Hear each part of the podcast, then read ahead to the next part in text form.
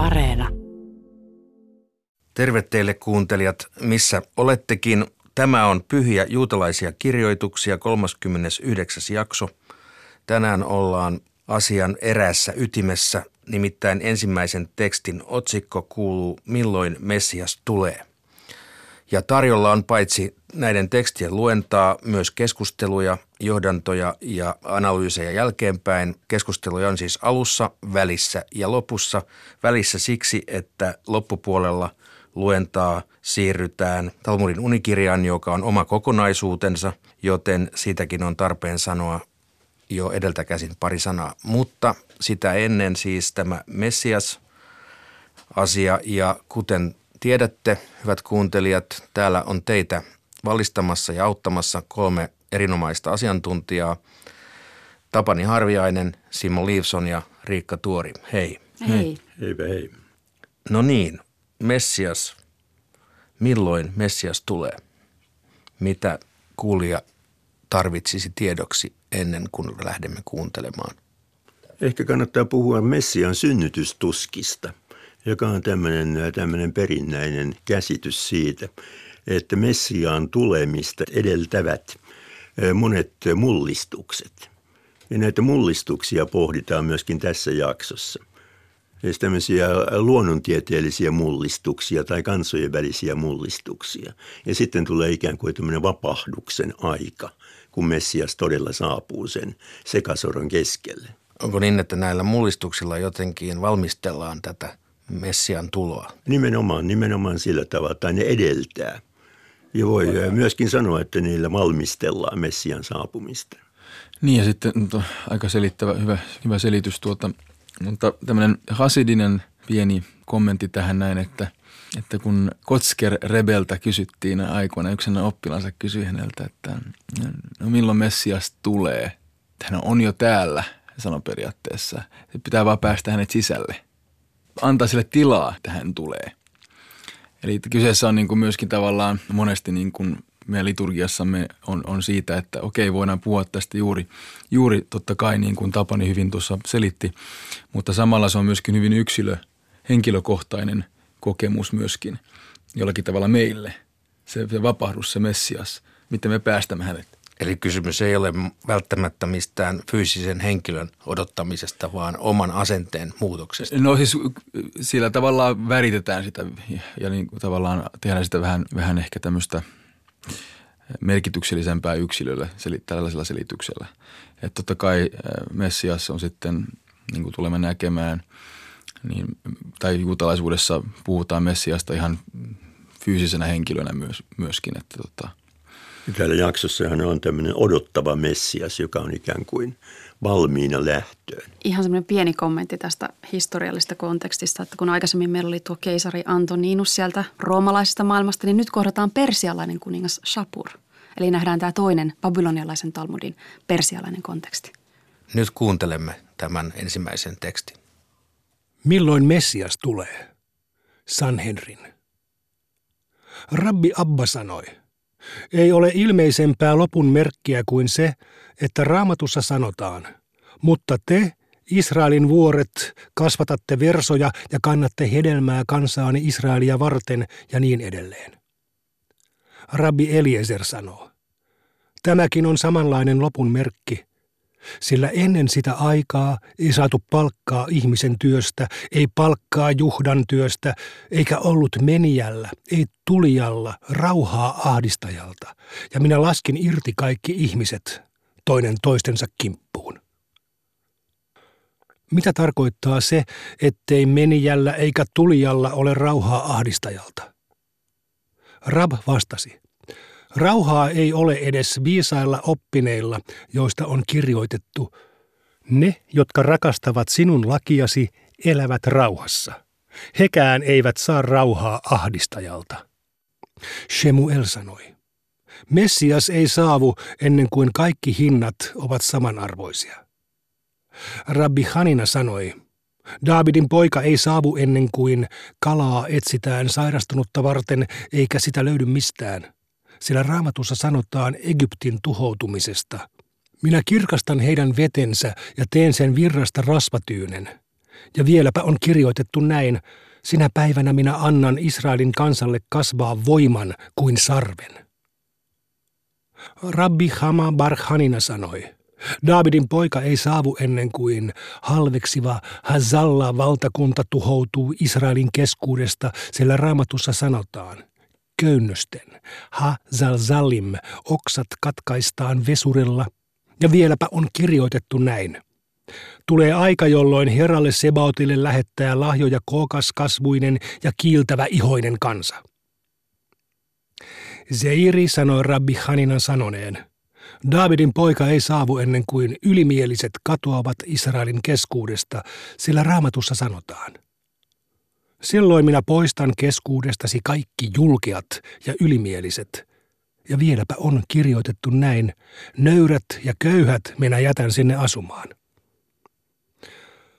Rabbi Simlai sanoi rabbi Elezarin rabbi Shimonin pojan suulla. Davidin poika ei saavu ennen kuin tuomarit ja vartijat katoavat Israelin keskuudesta, sillä raamatussa sanotaan. Minä tartun sinuun jälleen. Minä puhdistan sinut niin kuin hopea puhdistetaan ja niin edelleen. Ja näin, minä teen tuomarisi sellaisiksi kuin he alkuaan olivat. Ulla sanoi, Jerusalemia ei lunasteta muulla kuin vanhurskaudella, sillä raamatussa sanotaan, minun oikeuteni lunastaa Sionin, minun vanhurskauteni sen asukkaat. Rab Pappa sanoi, jos ylimieliset katoavat, niin katoavat velhotkin. Jos tuomarit katoavat, niin katoavat virkamiehetkin. Jos ylimieliset katoavat, niin katoavat velhotkin, sillä raamatussa sanotaan – minä tartun sinuun jälleen. Minä puhdistan sinut niin kuin hopea puhdistetaan. Jos tuomarit katoavat, niin katoavat virkamiehetkin, sillä raamatussa sanotaan, Herra ottaa pois tuomiosi ja karkottaa vihollisesi. Rabbi Johanan sanoi, kun näet sukupolven supistuvan supistumistaan, odota häntä, sillä raamatussa sanotaan, nöyrän kansan sinä pelastat ja niin edelleen. Rabbi Johanan sanoi, kun näet sukupolven, jota lukemattomat vaivat saartavat virtaavan joen lailla, odota häntä. Sillä raamatussa sanotaan, se mikä tulee on kuin patonsa murtanut virta, jonka Herran tuuli on ajanut liikkeelle, ja jakeen lähistöllä näin. Sioniin Herra tulee vapauttajana. Rabbi Johanan jatkoi. Davidin poika ei saavu ennen kuin sukupolvi on kokonaan viaton tai kokonaan syyllinen. Kokonaan viattomasta sukupolvesta on kirjoitettu näin. Vanhurskaita ovat silloin kaikki kansasi jäsenet, maa on iäti oleva heidän. Kokonaan syyllisestä sukupolvesta on kirjoitettu näin. Hän näki, ettei siellä ollut ketään, joka olisi puuttunut asiaan, ja hän ihmetteli sitä. Ja näin Oman itseni tähden minä sen tein. Rabbi Aleksandri sanoi. Rabbi Jehoshua ben Levi esitti vastaväitteen. Toisaalla on kirjoitettu, että aikanansa. Ja toisaalla näin, minä sen nopeasti täytän. Jos he ovat arvollisia Messiaan saapumiselle, minä sen nopeasti täytän, ja jos he eivät ole arvollisia, aikanansa. Rabbi Aleksandri sanoi, Rabbi Jehoshua ben Levi esitti vastaväitteen. Toisaalla on kirjoitettu, näin miten taivaan pilvien keskellä tuli eräs näöltään kuin ihminen. Ja toisaalla näin, hän on nöyrä, hän ratsastaa aasilla. Jos he ovat arvollisia Messiaan saapumiselle, hän saapuu taivaan pilvien keskellä. Ja jos he eivät ole arvollisia, hän ratsastaa aasilla. Kuningas Shapur sanoi Shmuelille, väitit Messiaan saapuvan aasilla ratsastaen. Minäpä lähetän hänelle oman valkean ratsuhevoseni. Shmuel vastasi, onko sinulla hevosta, joka hehkuu lukemattomin värein? Rabbi Jehoshua ben Levi tapasi profeetta Eliaan, joka seisoi rabbi Shimon ben Johain luolan suulla. Jehoshua ben Levi kysyi, Pääsenkö minä tulevaan maailmaan? Elia vastasi, jos tämä Herramme niin tahtoo. Rabbi Jehoshua ben Levi sanoi, näin vain kaksi, itseni ja profeetan, mutta kuulin kolme ääntä. Jehoshua ben Levi kysyi, milloin Messias saapuu. Elia vastasi, käy kysymässä häneltä. Missä hän istuu? Kaupungin portilla. Mitkä ovat hänen tunnusmerkkinsä? Hän istuu sairauksia potevien köyhien keskuudessa. Sairaat riisuvat ja käärivät kaikki siteensä yhtä aikaa, mutta Messias riisuu ja käärii aina yhden siteen kerrallaan. Hän nimittäin ajattelee, ehkäpä minua tarvitaan pian, en saa viivytellä. Jehosua meni Messiaan luo ja sanoi hänelle, rauha olkoon kanssasi, rabbini ja opettajani. Messias vastasi, rauha olkoon kanssasi, Levin poika. Jehosua kysyi, milloin mestari saapuu? Messias vastasi, tänään. Jehosua palasi takaisin profeetta Elian luo, joka kysyi, mitä Messias sanoi sinulle? Jehosua kertoi, rauha olkoon kanssasi, Levin poika. Elia sanoi, niin hän lupasi sinulle ja isällesi tulevan maailman. Jehosua sanoi, Messias valehteli minulle. Hän väitti saapumansa tänään, mutta niin ei tapahtunutkaan. Elia vastasi, Messias tarkoittikin tätä. Jos te tänään kuulette hänen äänensä, hän saapuu. Rabbi Joseben Kisman oppilaat kysyivät häneltä, milloin Davidin poika saapuu. Hän vastasi, pelkään teidän vaativan minulta merkkiä. He lupasivat, emme vaadi sinulta merkkiä.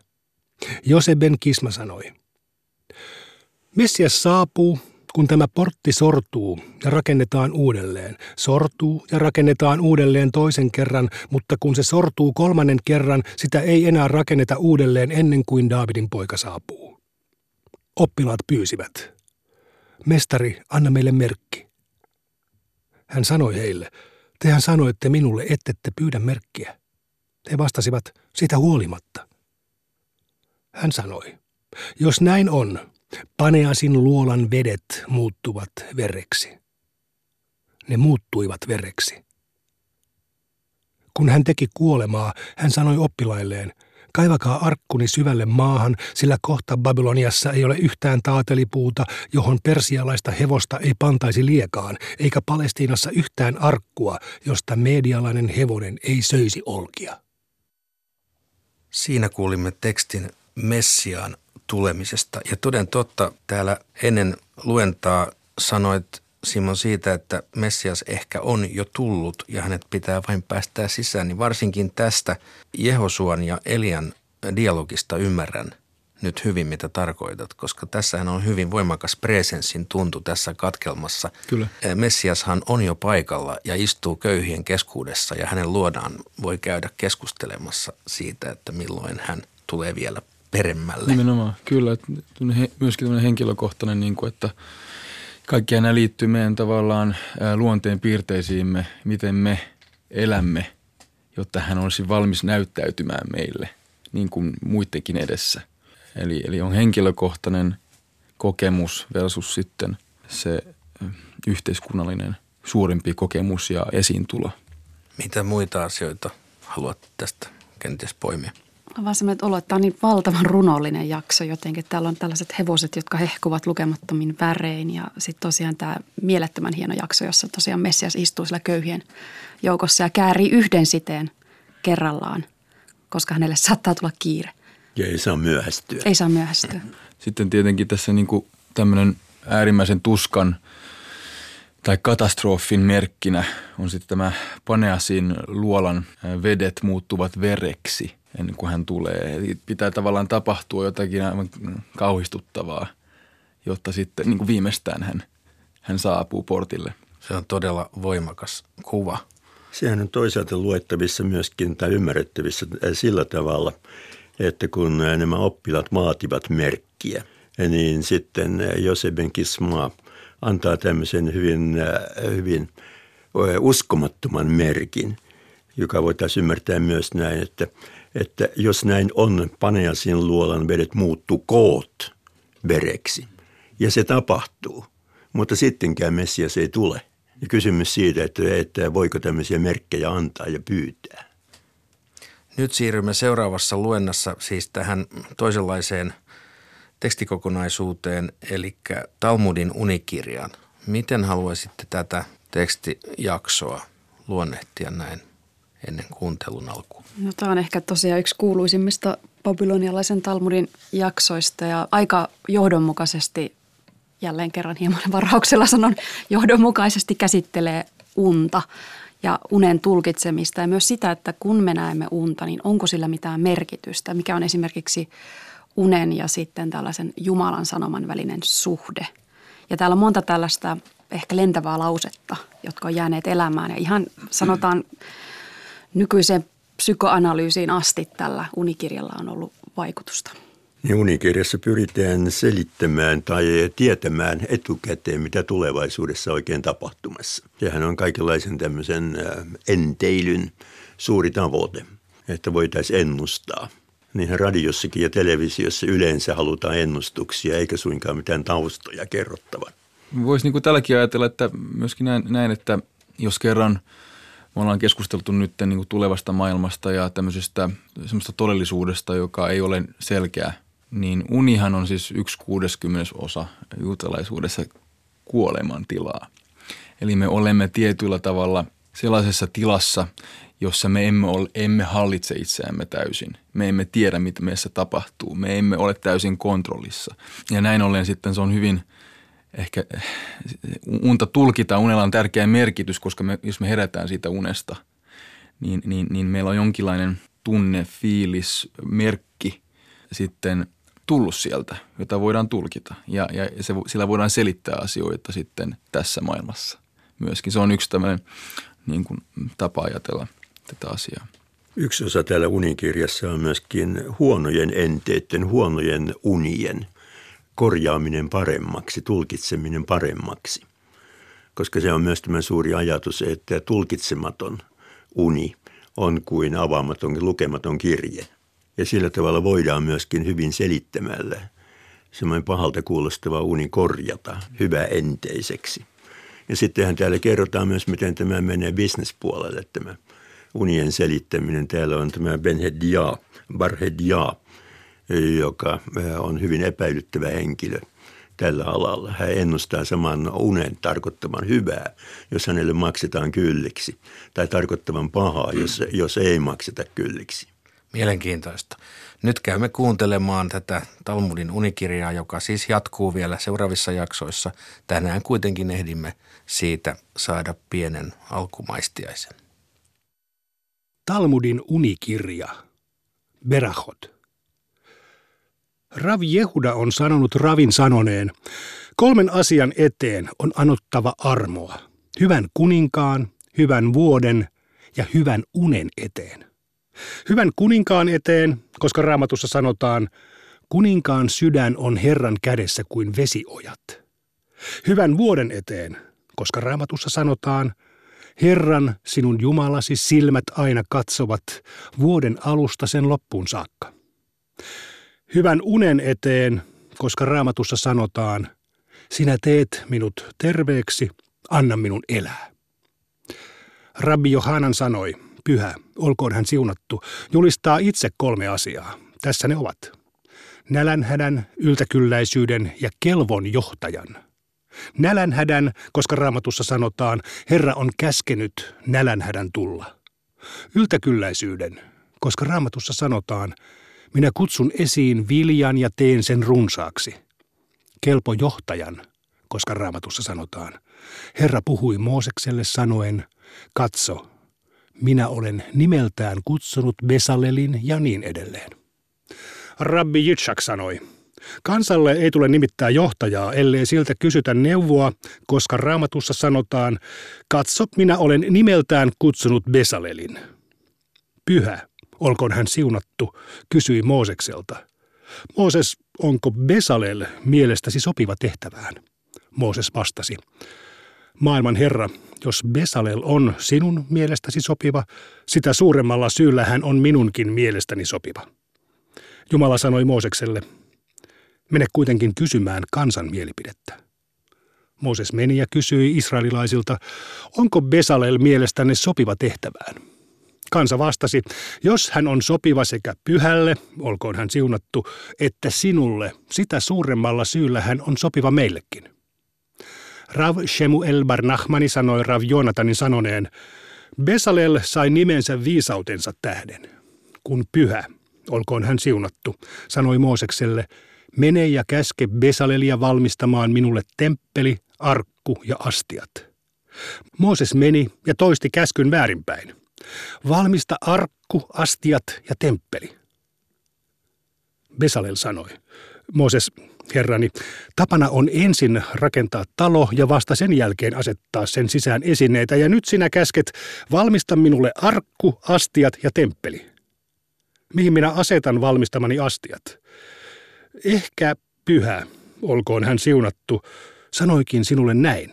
Valmista temppeli, arkku ja astiat. Mooses vastasi, ehkä olit Jumalan varjossa, Betsel El, ja siksi tiedät. Rav Jehuda sanoi Ravin sanoneen, Besalel osasi yhdistää kirjaimia, joiden avulla taivas ja maa luotiin. Täällä kirjoitetaankin näin. Herra on täyttänyt Besalelin Jumalan hengellä, taidollisuudella, ymmärryksellä ja tiedolla. Toisaalla taas näin. Herra on viisaudella perustanut maan, taivaat taidolla vahvistanut. Ja näin. Hänen toimistansa syvyydet kuohuivat esiin. Rabbi Johanan sanoi, pyhä, olkoon hän siunattu, ei anna viisautta kenellekään, jolla ei sitä ole jo ennestään, koska raamatussa sanotaan, hän antaa viisaille viisauden ja taidollisille ymmärryksen. Rav Tahlifa lännestä kuuli tästä ja toisti sen Rabbi Abbahun edessä. Rabbi Abbahu sanoi hänelle, te olette oppineet sen sieltä, mutta me olemme oppineet täältä. Kaikkien viisas sydämisten sydämiin olen antanut viisautta. Rav Hisda sanoi, jokaisella unella on merkityksensä lukuun ottamatta paaston aikaa. Rav Hisda sanoi, uni, jota ei tulkita, on kuin lukematta jäänyt kirje. Rav Hisda sanoi, suotuisa uni ei koskaan toteudu kokonaan eikä painajainenkaan. Rav Hisda sanoi, painajainen on suotuisaa unta parempi. Rav Hisda sanoi, painajaisen aiheuttama tuska on tarpeeksi, samoin kuin suotuisan unen tuottama ilo on tarpeeksi. Sokea Rav Josef sanoi, minunkin osaltani suotuisan unen tuottama ilo tekee sen tarpeettomaksi. Rav Hisda sanoi, painajainen on pahempaa kuin ruoskiminen, koska raamatussa sanotaan, Jumala on niin tehnyt, että häntä pelättäisiin. Rabba Barbar Hanna sanoi Rav Johananin sanoneen, tässä on kyse painajaisesta.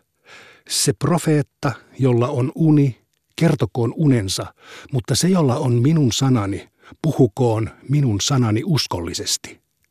Mitä tekevät oljet jyvien seassa, sanoo Herra. Mitä tekemistä oljilla ja jyvillä on unen kanssa? Rav Johanan jatkoi Rav Shimon ben Johai suulla. Niin kuin jyviä ei ole olemassa ilman olkia, samoin unen on mahdotonta olla ilman turhanpäiväisyyksiä. Rav Berahja sanoi, vaikka uni toteutuisikin osittain, se ei koskaan toteudu kokonaan. Mistä opimme tämän? Joosefilta, koska raamatussa sanotaan, katso, aurinko ja kuu ja niin edelleen. Joosefin äiti ei silloin ollut enää elossa. Näin pääsimme alkuun Talmudin unikirjankin kuuntelussa. Nyt haluaisin kysyä teiltä, hyvät asiantuntijat, että miksi jokaisella unella on merkityksensä lukuun ottamatta paaston aikaa? Miksi paaston aikaan nähdyillä unella ei tämän mukaan olisi merkitystä? Mielenkiintoinen kysymys. Ähm, siihen voi liittyä se, että paaston aikana ihminen on, tekee itsensä sellaiseen tilaan, jossa hän voi olla, siis hän on herkkä ja jossa hän ehkä, hänet pakotetaan tietynlaisiin ajatuksiin, tietynlaisiin tunteisiin hyvin selkeästi. Se on yksi vaihtoehto. Nyt en suoralta käsin muista muuta selitystä tästä asiasta. Onko... Tässä tulkitsijoilla monia eri mielipiteitä, että mitä tämä tarkoittaa. Rashi sanoi, että tämä tarkoittaa sitä, että ihminen näkee itse unta, jossa hän paastoa ja sitten mm. sillä ei ole merkitystä. Ja mm-hmm. Toiset sanovat, että se tosiaan kaikki muut unet, kaikki, kaikilla muilla unilla on joku yhteys todellisuuteen, paitsi niillä unilla, mitä Simon sanoi, todennäköisesti sen takia, että ihminen on heikossa tilassa ja saattaa hallusinoida ollessaan nälkäinen ja janoinen. Mutta tosiaan tästä ei oikein tiedetä, mitä tämä tarkoittaa. Mutta hyvin proosallinen ajatus, että nälkäinen ihminen näkee unia juuri erilaista ruuista – ja kun semmoisia nähdään, niin niitä ei pidä ottaa ihan vakavasti. Aivan. Ja täällä on muitakin ohjeita sen erottelemiseksi, että mikä on merkittävää ja mikä on turhanpäiväistä. Kun sanotaan, että unen on mahdotonta olla ilman turhanpäiväisyyksiä. Siis, että täytyy oppia unia tulkitessaan myös erottamaan olennaiset asiat epäolennaisuuksista. Joo, kyllä se löytyy myöhemminkin tästä, että, että pohditaan tällaisia, että miten jokin tarkoittaa, tarkoittaako kaikki jotakin ja tarvitseeko niiden tarkoittaa jotakin, koska todellakin unessa saattaa nähdä ihan mitä tahansa. Täällä on aika paljon ristiriitaisia tulkintoja tai näkemyksiä unien merkityksistä. Että toiset pitää niitä tärkeämpinä todisteina tulevaisuudesta tai, tai neuvoina. Ja sittenhän nämä painajaiset otetaan tässä useammassa kohdassa esille hyödyllisinä asioina sen takia, että ne edellyttää ihmisiltä tapojensa korjaamista ne on ikään kuin opetuksia siitä, mihin suuntaan täytyy parantaa. Joo, ihan samalla tavalla myöhemmin puhutaan tällaista seksuaalisväritteisistä unista, jotka myös on ongelma hurskaille miehille. Ja sitten nekin tulkitaan sitten myöhemmin parempaan suuntaan. Eräs mielenkiintoinen asia tässä heti tekstin alkupuolella kiinnitti huomioon, vaikka se ei liitykään uniin eikä unen näkemiseen, mutta tämä Jumalan ja Mooseksen keskustelu tai tämä episodi, joka koskee tätä Besalelia, niin vaikuttaa suorastaan siltä, kuin Jumala leikittelisi Mooseksen kustannuksella. Tai, tai jotenkin pitäisi hänen kustannuksella jopa hieman hauskaa, kun tässä ensinnäkin se kiinnittää huomiota, että miksi Jumala menisi kysymään Mooseksen mielipidettä siitä, että onko Besalel mielestäsi sopiva tehtävään. Se hämmentää hieman. Ja sitten tämä – jälkimmäinen jakso, jossa, joka vaikuttaa jopa koululaishuumorilta, kun Mooses kuulee hermostuksissaan tai mistä syystä tahansa tämän Jumalan käskyn väärinpäin. Niin, miten sinä Simon näet tämän? Niin, no lähinnä tässä, tässä voi niinku miettiä sitä, että tota, kun on, niinku, on, on pomo, on pomo, niin kuin, niin kuin Jumala tässä on pomo, niin tuota, on hyvä johtajuutta – Pysyväalaisten, Pysyväalaisten mielipide. Vai niin? Se on yksi, yksi tapa ajatella tässä tilanteessa, jos katsotaan tästä käytännöllisyyttä. Et ottaa niin kuin Mooseksen tavallaan mukaan tähän, se on hebrean kielellä shutafut, eli tämmöinen partnership, koska he, Mooses ja Jumalahan ovat pitkän tien käveleet yhdessä ja, ja tuota, Mooses on ainoa, joka on Jumalan nähnyt tietyllä tavalla, jolloin, jolloin siinä on vähän tämmöinen niin kuin toveruus kautta alaispomo suhde se on ehkä tässä se, se, se viisaus. Sitten voi myös kysyä, että minkä takia tämä Besaleelin asia on otettu tässä unikirjassa esille. Se näyttää olevan hyvinkin tämmöinen äh, sivujuonne, jollaisia Talmud-kirjallisuudessa on niin paljon, että yhtäkkiä, niin kuin keskustelussa yleensä, eksytään hiukan asiasta keskustelemaan joku, joku jännä juttu välillä – on hankala nähdä, että siinä olisi johonkin uneen liittymistä, mutta ehkä voi nähdä tämmöistä enteilyä siinä mielessä, että, että Mooses äh, asetetaan tämmöiseen tilanteeseen, missä häntä mitataan myös. Ja miten hän tulkitsee Jumalan sanoja, tulkitsee vähän samalla tavalla, niin kuin unta pitää tulkita. Ehkä tämmöinen liittymäkohta olisi löydettävissä tästä Bessaleel-jaksosta, joka tähän on tuotu mukaan. Joita Bessalel on, äh, on äh, erikoinen tyyppi myöskin äh, tämmöisten Seppo Ilmaristen, Seppä Ilmaristen joukossa, joita, joita löytyy vähän pitkin maailmaa. Bessalel hän rakentaa temppelin ja laatii kaikki varustukset sinne ja nimenomaan semmoinen, semmoinen ta, taitaja. Kiitoksia teille ja, ja kuulemiin ensi kertaa.